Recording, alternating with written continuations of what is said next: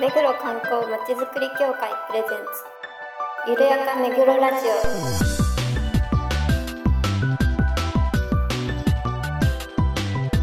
この番組は目黒に関することをゲストを交えてゆるやかにお届けする観光トークバラエティです。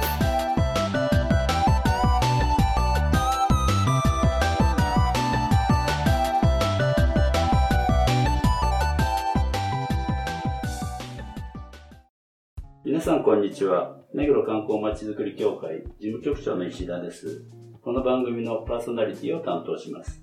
そして、番組アシスタントの石倉です皆さんよろしくお願いしますそして事務局の長谷川です。そして、事務局の浅野です。そして、事務局の井上です。よろしくお願いします。はい、よろしくお願いします。ここのところね、またあの、急に冬が来たようで寒いですが、皆さん体調は大丈夫でしょうか？えーそれでは早速コーナーに行きましょう。ゆるめぐゲストコーナーこのコーナーでは目黒に関係する方をゲストにいろいろなお話を伺います今回は駒場東大前商店会の太田博さんにお越しいただきました大戸さんどうも今日はよくいらっしゃいましてありがとうございます。お忙しい中ね、よろしくお願いいたします。よろしくお願いします。じゃあ、あの、自己紹介をよあろしくお願いします。私の方でいいです。はい。えっと、駒場東大前商店会から来ました、えー太田と申します。えっと、うちは肉屋をやってます。うんはい、よろしくお願いします。します先日、あの、感謝のかかしの設置の時に、あの、井上さんがね、お会いして、ぜひ今度インタビューをお願いしますということで、はいオファーをしたということで、今日はありがとうございます。それでは、あの、駒場東大前商店会について、太田さんにお話をお聞きしたいと思います。あの、まず、駒場東大前商店会、いろいろやられてますけれども、まず商店街の成り立ち、あの、簡単な歴史とかはい。聞かせていただければ。一応、あの、駒場東大前商店会の成り立ちみたいなんですけど、えっと、京王井の頭線の方が、うんはいえっと、昔は2つに分かれてたんですね。駒場駅っていうのと、東大前駅っていうのがそそれが。あんまりに近すぎて、うん大声で話すと声が通っちゃうっていうぐらい近かったんで、それを真ん中で合併みたいにしたのが今の駒場東大前駅なんですうね。んだからそれに沿って商店街も、えっ、と、駒場商店会と東大前商店会っていうのがあって、それが合併した時に駒場東大前商店会っていうのができたんですね。なんか噂で聞いたんですけど、その前の駅が残ってるんですか、一応、あの、駅っぽいのが、踏切が2つ残ってましてはいはい、それのすぐそばに、ちょっと駅らしかったものが残ってたりあやっ、ぱりあれがそうなんですあとかね。、駅前看板が、そ当時のものがそのままえー商店街に譲渡されまして、えーそれを利用して我々看板収入を得たりしてますので、はい。もうボロボロですけど、未だに駅の看板は残ってるんですね。そうなんですね。はい。そうだ。目黒観光大百科をはいこう編纂してる時に、歴史資料館のね、横山さんからはいその話を聞いて、どこだろうってこの前見に行って、で、こちら駅の方からぐるっと回って駒場の公園に行く踏切を渡った先の左側なんですよね。あそうですね。なんかあの、こう、アプローチみたいなね、はい感じのホームっぽいものが残ってますけど。はい、ありがとうございます。あの、商店街の、で、いろいろこう、特徴がね、はい。あると思うんですけど、駒場東大前さんは、どんな特徴があるんですか、はい、駅西口と東口がありまして、うん。西口の方は主に、えー公園だったり学校だったり日本民芸館があったり日本金諾文学館があったり、ね。はい。ちょっと文化的なイメージなんですけど東口はどっちかというと商業的になってて昔から商店街が点在してうん。あるんですけど、でもあの駅が合併したことによって商店街がちょっと取り残されちゃった感じになっちゃったんです。ね。要はだからその駅の周りに商店街できてたのに真ん中に行かれちゃったもんなんで、あうちのうちの商店街としてもなんか歯抜けな感じになっちゃってだんだんちょっとそこから少しずつうん。店店が減ってきちゃったな、そうなんですか。はい。あ、と東大のその学生寮っていうのが昔あったんですええね、ええでその学生寮がなくなっちゃったがために町に学生さんがいなくなっちゃったんですね。はい。で昔は学生さんのために飲食店も多かったですしうん。銭湯もあれば雀荘もあってい。ろんな、はい、商業がど。できてたんですけどそれがなくなっちゃったっていうのが一番大きいですね。はい。駒場っていうとね、いろいろこう、高校だとかね、はい。あの、高校もいくつもありますけれども、はいそうか。確かにあの、学生のね、量がなくなるって、また駅が合併するっていうのもね、大きなことですもんね。うんそう一応です駒場って本当学生街なんで、そうですよね。小学校、中学校があって、大学も1個ずつあって、高校が近くに6個あるんですよ。そうですよはいね。本当学生がうんいる街って感じで、で人口は7、8000人しかいないんですけど、その学生さんが多いがためになんか賑わってる感なんですけど、ね人口が少ないってことは、やっぱ買い物客が少ないっていう感じになっちゃってるんですよね。ど。だからあの、なんだ、東大のね、えっと、何祭だっけ、あそこは？えー、駒場祭です、ね。駒場祭ですか？はい、文化祭。文化祭とかの時はね、す人がごい来るんでしょうけどね。3日間で10万人とか、あそんなに来るんですか？駅から溢れちゃうぐらいなんでちょっと危険なんで、駅の方にホームドアとかをつけてよなんて交渉はしてるんですけど、なねなかなか駅もね、ちょっと古すぎちゃって、お金もかかりますしね。もっと他に優先すべき駅があるって言われちゃう。なるほど。はい宿田さんは何か駒場のイメージってあります？駒場公園と駒場の公園がいつも混乱するんですけど、のがつくかつかないかでね。一般的なだから公園っていうと駒場の公園の方がなんかみんながワイワイ集まっているっていううん駅にも近いですしそうですね。駒場公園っていうとちょっとね、はい歩きますからね。駒場公園の方はあの前田公爵とかがあってええちょっと歴史のあるうんちょっと風格のあるそうですね。公園になっちゃう重要文化財にね、はい指定されてますから。でも桜がねあの春の時はすごい綺麗でうん。前あの安倍首相の時に安倍さんが見に来られてあそうなんですかはい。へみんなわーっつって。はい。桜がすごいです。区内でもやっぱすごいのどかなイメージですもんね。そうですね。長谷川さんは何かイメージあります？駒場。ね、なかなかちょっと、あのちょっと外れちゃったところ、あまりあの行くことがなかった。とこで、外れちゃった。言い方が。目黒区では、はい、一番北に。一番北の方ですからね。でも世田谷と渋谷に挟まれちゃうそうですね。三つの。はいね。えーあの、その駅が合併した時、はいいつぐらいの話なんですか？いつぐらいですかね、それ5、60年前じゃないですか、ね。私が生まれた時にはもう合併した後だったと思うんで、はい。い。そのぐらいだったんじゃないなんかそういう看板をまだお使いになってるはいっていうから、使ってますね。広告看板？広告看板ですね。あの、不動産屋さんとか、そういう学習塾とか、どこにあるやつちょうど、えっと、フェンスに、ちょっとフェンスより下になっちゃってるから、駅から見ると、ちょっと下に見えちゃうから、ああ、ちょっと目立たないんですけどなるほどね。はい。えーじゃあ今度見てみよう。はい探してみましょう。あの渋谷に行く方の出発するときに見えますああ、んで。なるほど。はい。貴重ですよね。ね昔の名残の看板そうそうそうね。そう。大きな声出すと聞こえちゃうぐらい近そうかったってなんですね。そういうのを言われてね。そんな近かったんだ。あとあの、商店街の昔と、まあ、現状の差っていうんですかね。まあ、先ほどね、あの、学生寮がなくなって、うん、っていう話はありましたけれども、いかがでしょう？そうですね。やっぱり、今の商店街、あの、昔だったら衣食住あって、で、衣もなくなっちゃいましたし、あ食も八百屋もなければ魚屋もなくなっちゃって、ああ、そうなんだ。本当にその辺がちょっと物足りないなっていう商店ですね。はいスーパーみたいなお店ってないですよスーパーもね。ちょっと遠くになっちゃうんですそうですね。やっぱり渋谷も下北沢も中目黒もあるんで、うんその、ね、間に挟まれちゃってるんで、ちょっと行けばあるっていう、はい、状況なんですね。なるほど。でもお肉屋さんはまだ残ってる。まあ、なんとか、はい。お大戸屋さん。歴史が。ねうちあと配達とかでなんとか、各小学校とかに給食やってああ、ますんで。そっかそっか。はい。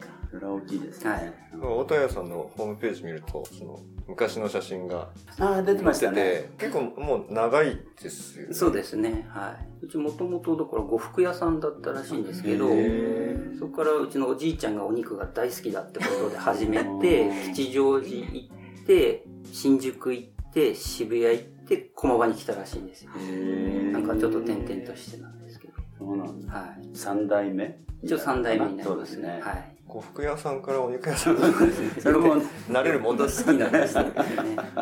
逆に魚は大嫌いだったらしい。骨見るのも嫌だ。へそうですか。えっと、そうすると、今ね、なられてるのが、目黒区の商店街振興組合連合会の青年部長さん。はい。区長連もうねや、やられてるということなんですけど、まあ、駒場に限らず、はいあの全体のね、区全体の商店会の青年部の取りまとめ役ということで、いろいろご苦労されてるんじゃないかと思うんですけど。まあ、青年部長って言っても名ば名ばかりで、はい、あのみんなで集まってみんなで決めるっていう感じなので、うんうん一応肩書きだけ青年部長とはさせてもらってるんですけど、ど。んなことをやられてるんですか？まあ、主にあの最近ですとあの未来会議っていうのがあって、はいあの要は中高生と東大生と我々とで話し合ってなんか活性化できることないかなみたいなのを探したりしなるほど。しました。動画のね、はい。それもやりました、CM とか見ましたねそれ DVD もらいました。はい。のああいうことをまずやって、で、続けていきたいねなんて言ってたらコロナになっちゃって、ちょっと去年今年とはうまくちょっとできてないんですけど。高校生たちもね。そうですね、あはい。すごいやる気のある子が、のそうそうね。はい。めちゃめちゃ頑張ってくれるんで。まあ、あの映像見ましたけど、はい。ねまたその未来会議の時そうですね。伺わせていただきましたけど、なかなか活気があってねやっぱり若い人たちの、ですやっぱああいうとこから刺激もらわないと、どんどん置いてかれちゃうんで。あの東大生さはいんなんかはいまだにお付き合いはあはい、るんですか、もちろん、はい。あの、駒場といえば東大生うんなんで、はい。東大生がやっぱりうちの商店街を手伝うようになってくれてから、どんどんちょっといろんなことに巻き込んでって、うんで、今では、えっと、さんま祭りでもちょっと出店してよなんて言ったりしますし、こうやって未来会議にも出てきてくれますし、商品券販売した時なんか、東大生がそういう苦情対応とかしてへーそうなんだ。はい。なんかこんな怒られたことありませんなんて。社会勉強になりましたっていう話を聞きました。ああとあの東大生って、はい。駒場塾の祭りとかにもそうですね。ね。はい。出してるみたいだし。もともとは商店街だったんですけど、ええ。そこからなんか貸してよみたいな感じあで。そうなんだ。貸せるもんじゃないけどね、みたいな話でして、ええ。でもちょっとずつやるようになってくれあて。そうなんですね。あのあそこもね2年でどんどん変わっていっちゃそうみたいなのではい。継続がはい。難しいっていう面もね。ちょうどコロナで2年空いちゃったんで、そうですちょねっと何にもわかんない子が来て手伝うみたいな形に来年からなりそうなんで、なるほど。そこはちょっと心配ですね。うん。まあ学生にしてみてもね、はい。なかなかあのいい機会ではい。いい体験がね、はい。できるんだろうと思いますけれど。やっぱ真面目ですよ、東大生。は。あそうですはい。ね、やっぱ他の大学の子たちともちょっとやったりしますけど、うんどうしてもなんかバイト感覚みたいなのが抜けなかったりするんですけど、やっぱり本当真剣に考えてくれて、うん。こうした方がいいんじゃないですかって言ってくれるんでう、ん。本当助かってます。なる。ほどあのプライベートなことになりますけど何かご趣味とかはあるんですか？私ですか？私、なんですかね、趣味。まあ昔から野球はやってたんで、はい、野球はよく見ますし、え最近はあの、目黒区のマラソン大会にも出てて、今日ちょうどマラソンのエントリーがあるんで、ーあ、あの、オンラインですはいオンラインのやつ、8時になったらちょっとエントリーしようかなあと思って。う んまあ、目黒区のだけなんですけどね、出てる でもあれハーフですからね。そうですね、20キロが大変です、本当もう毎年嫌になるんですけど、うん。とりあえず目黒のだけはと思って。あありがとうございます、普段から走ってるんですか？なんかでもね、仕事が忙しくて、やっぱりどうしても疲れて夜うん。走りたくなっちゃって、週1ぐらいで走れればいいかなぐらいで、ちょっとま、駒場一周回ってます。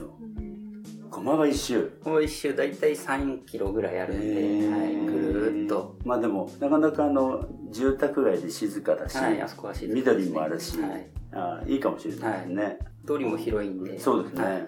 なるほどはい井上さん何かそうですね。あの、お肉屋さんってやっぱ美味しいお肉食べれるんですか？そうですね。まあ好きに食べられますけど、基本はやっぱ残り物とかなんであ、そんなにはい、あの高級なのばっかりは食べてないです。毎日お肉食べてるってことですか？基本ははい、お肉好きなんで。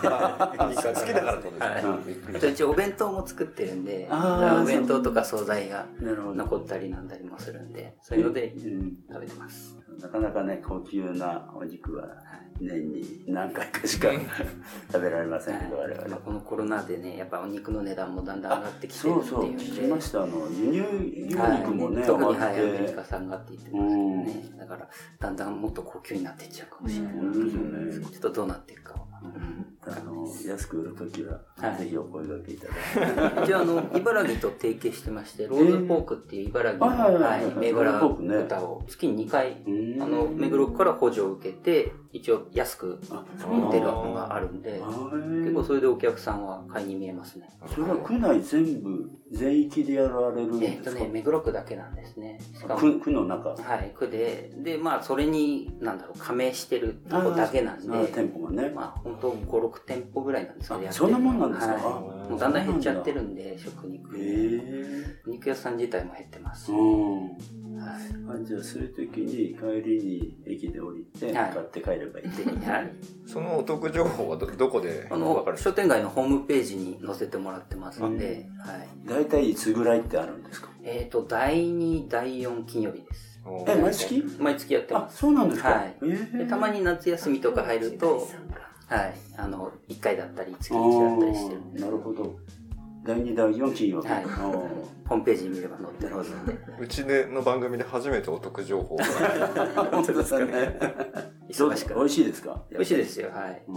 油が甘いって言われてて。あ、はいそうなんだ。もう本当に茨城県でこだわってて、なんか震災があった時に、そのちゃんと飼育できないから、一体売らないでくれって言われてストップさせられたぐらいですから、すごいこだわってうーんはいじゃあ今度ぜひはい寄らせていただくかもしれない。お願いします。あそうですね通勤でそうなんです。帰りちょこっと降りて。駅前ですもんね。そうですねんはい買って帰れば美味しいお肉が食べられる。ありがとうございます。あと何かあの、PR したいようなことがあれば。PR ですと、やっぱりあれですかね、えっと今、駅の西口が再開発なんですね。えっと国家駅前ね宿舎を建て壊して、で、東口も再開発なんですね。要は、えっと、駒場郵政住宅っていうのが壊されて、うんで、こう次何になるかっていうので、まあ、駒場も100年に一度の大改革だなんつってるんですけど、うん確かにね。まあ、それが何になるかによって、大きく駒場も変わるんじゃないかなっていう。西口の駅前、あの、ほら、7000平米ですか、はいそうですね今ね、さらしになってますけど、あそこが国と区がそうなんですね、ね。行いますからね。はいちょっとこ東口の開発って何でしょう、東は郵政住宅なんで、うん。郵政省の住宅があったんですね。ええ。はい。あそこが、なんか手前側は商業施設が建てられるらしいんで、へーだからお店ができてくれればいいな。あ、それは変わりますね。東大なんかもね、学生寮にしたいみたいでやってるらしいんですけど、ちょっとそこら辺はね、あの、一般競争入札っていうので民間さんになっちゃうんでね。ちょっとどうなるかは。う。ん。はい、でも楽しみですね。はい、アピールはしていけるんうんで、こういうのにしてほしいなっていうのは言っていってるんです。そうだね。はいだってね、あの、動き出すとね、いろいろ活そうですね性化されますからね。はい楽しみにしてみましょう。他に何かありますか？他にはあと商品券ですかね。はい。おプレミアム？プレミアムで目黒特特商品券と、今度なんか D 払いのキャッシュレス決済のがあ始まったんへで、ーはい。そういうのも商店街で使えるようになってるんえで、ー、使ってもらえると。D 払いって D ポイントモですね。のドコモのはい、ドね。コモのポイントえで。ー決済するとなんか30%オフみたいな感じ。あ、そうなんですか。はい。大きいですね大ねきいです。じゃあぜひ、はい。ニュース見てみましょう。他に何かあのイベントとか今後あるんですか？はい。一応、私の商店街でハロウィンのイベントをああ、今月ですもんね。はい去年はあのちょっとコロナで大変だったんで、あれですね、オンラインでハロウィンを、写真を募集して届いた子にお菓子を配るみたいなことはしてたんですけど、今年はちょっと子供たち集めて、少しずつ、まあ、距離取りながらうんお菓子配ろうっていうことで。一応目黒区もなんとか許可してくれそうなので、はいうん。子供たちはね、喜びますもんそうね。仮装してね、そうそうはいそうそみんなと会うだけでも。楽しいと思うんで、それぐらいしかね、今ちょっとできないんで、はい。本日は駒場東大前商店会から太田さんにおいでいただきました。お忙しい中ありがとうございました。ありがとうございました。またよろしくお願いいたします。今度ぜひあの、ローズポーク、はい。見に伺いますお待ちしております。どうもありがとうございました。どうもどうもそれでは次のコーナーに行ってみましょゆるめぐボイスガイドコーナーは目黒の観光情報をピンポイントで音声のみでガイドする実験的コーナーです今回は当協会所属のボランティアガイド伊藤義和さんにお越しいただきましたう。伊藤さん、今日はお忙しいところありがとうございます。どうぞよろしくお願いいたします。こんにちは。よろしくお願いします。まず簡単に自己紹介をお願いしましょうか。えー、と私は目黒で生まれ目黒で育ちまして、まあ、特に目黒といっても東の外れの東根小学校卒業しまして、うん。からそのまま自動的に昔あの目黒の学習院と言われてた目黒十中へ入りました、はい。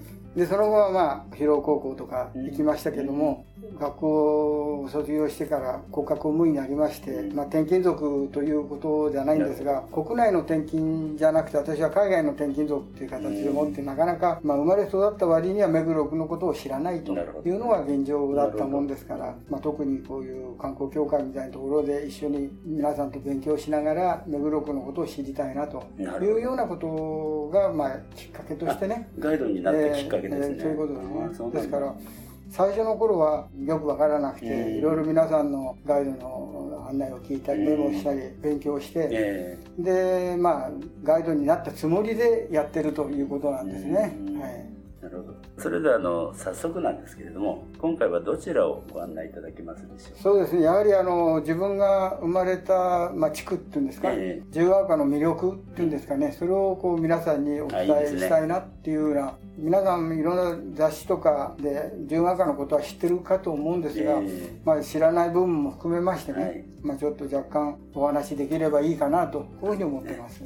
ありがとうございます。ではあの早速ですけれども、ぜひよろしくお願いいたします。例えば自由が丘っていうとどういうところかなっていうとおしゃれの街とかスイートの街とか言われて雑誌とかで書かれてると思うんですけれども実は遠い昔遠い昔ってもそんな昔じゃないんですけども橋が生えてたり竹やぶがあったり目黒のタケノコで有名なそういうような地区だったんですうね。んところが大井町線だとか東横線が東急電鉄によって引かれるようになりうん今 NHK のテレビでやってる渋沢栄一が作った田園調布というところが都市計画でできた時にこの十ヶ丘地区はもう消滅しようという計画があったあ、んですねそそれでそれを地元の人たちがいろいろ考えた末うん。東横線と大井町線が交流したところに九本仏駅というのがあったんですけども、ええ。まあ、話が前後して恐縮なんですけども大井町線ができたために九本仏の神社の前にその駅名が変わったんですね。うん。九本仏になって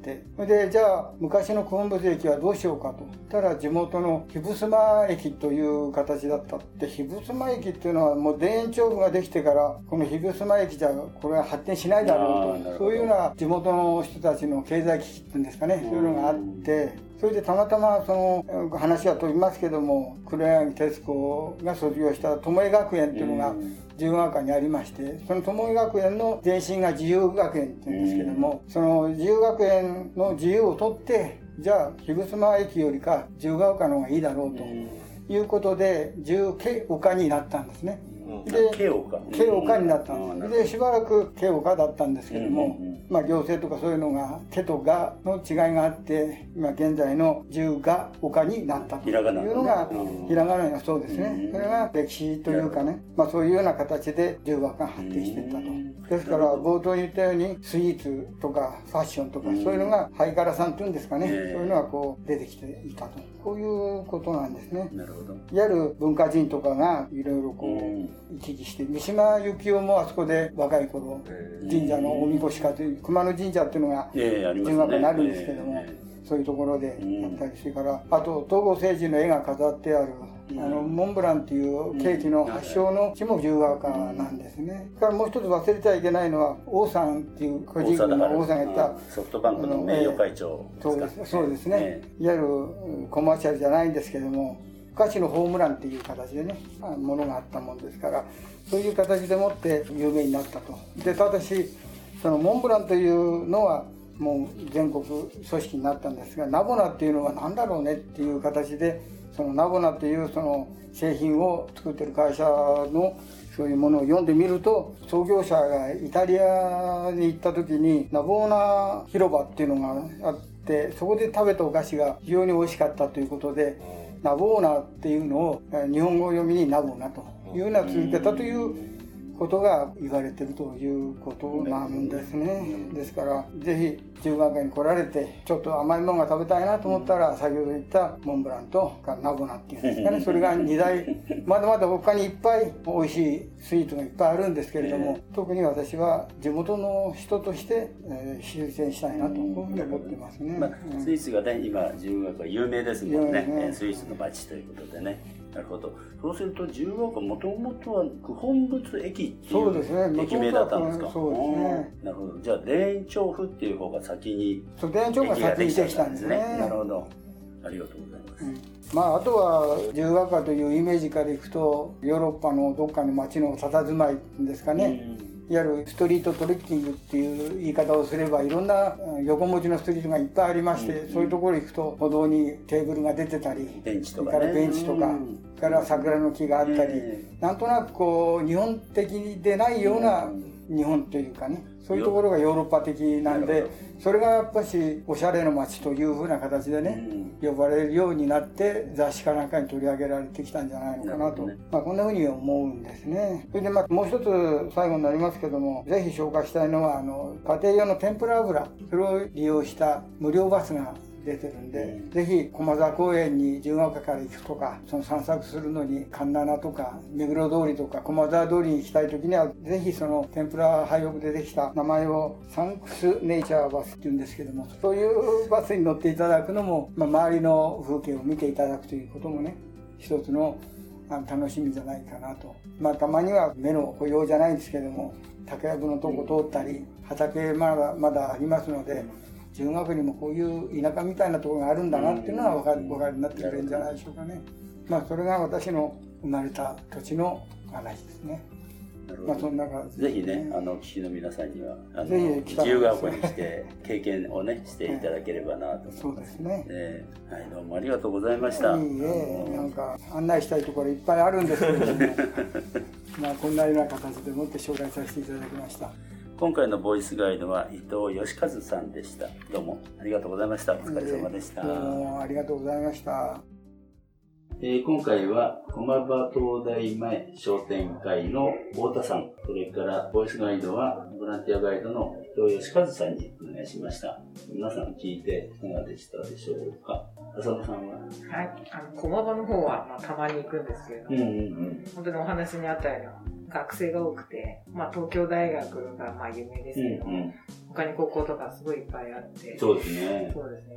道でこう、自転車で走ってても、スッと脇に寄ってくれる、みんなマナーのいい 素晴らしい学生さんたちなので、なんか、やっぱり目黒区、学校が多いので、そういう若い力も、なんか、うちの教会で巻き込んでいけたらな、なんてちょっね思ったんですけど。あの未来会議なんてね、高校生がね、はいやってますからね。ね高校が6校あるって、あの数えたことなかったんですけど、そんなにあるんですね。そうですよね。うんすごい。長谷川さんは何かありますか？ボイスガイドの伊藤さん、ね、小学校、中学校のあ、そうだ。同じで、あの、大先輩っていうのを知りまして、そうだったね。やはりね、西部地区に住んでいたので、うん。あの、自由が丘なんかはよく行ってたんですけれども、ああいう歴史があるんだなっていうのを改めて教えていただいて、そんなことを考えながら今度もあの遊びに行きたいなと思いましたね。はい、ありがとうございます。石倉さんは？はい。ナボナのナボナ広場、うん初めて聞いて思ってね思いました。あと、やっぱ何より、お肉屋さん？うん。いいなって。うん。お肉屋さんのコロッケとか食べたいなって思いました。いいじゃあ、いずれはそういう商売を。商売。そう簡単にはできないと思う。はい、井上さんは？はい。まあ、太田さんも伊藤さんもですけど、長年やっぱこう住んでらっしゃる方のお話って、なかなか深いなっていうふうには本当思います。にね、あの知らないことが多くてね、特にあの自由が丘のね、まあ、奥さんの方でしたっけ？海軍のね、宿舎があったとか、その辺は、まあ、未だになんか一棟みたいなことが残ってるようなね、お話もあの別で伺いましたけど、はい、今回はそんな形でお送りしました。ありがとうございました。番組では皆さんのご感想、ご要望をお待ちしています。メールアドレス、ゆるめぐ、アットマーク、目黒、ハイフン、観光 .com までお送りください。それではまた次回まで。さようなら。さよなら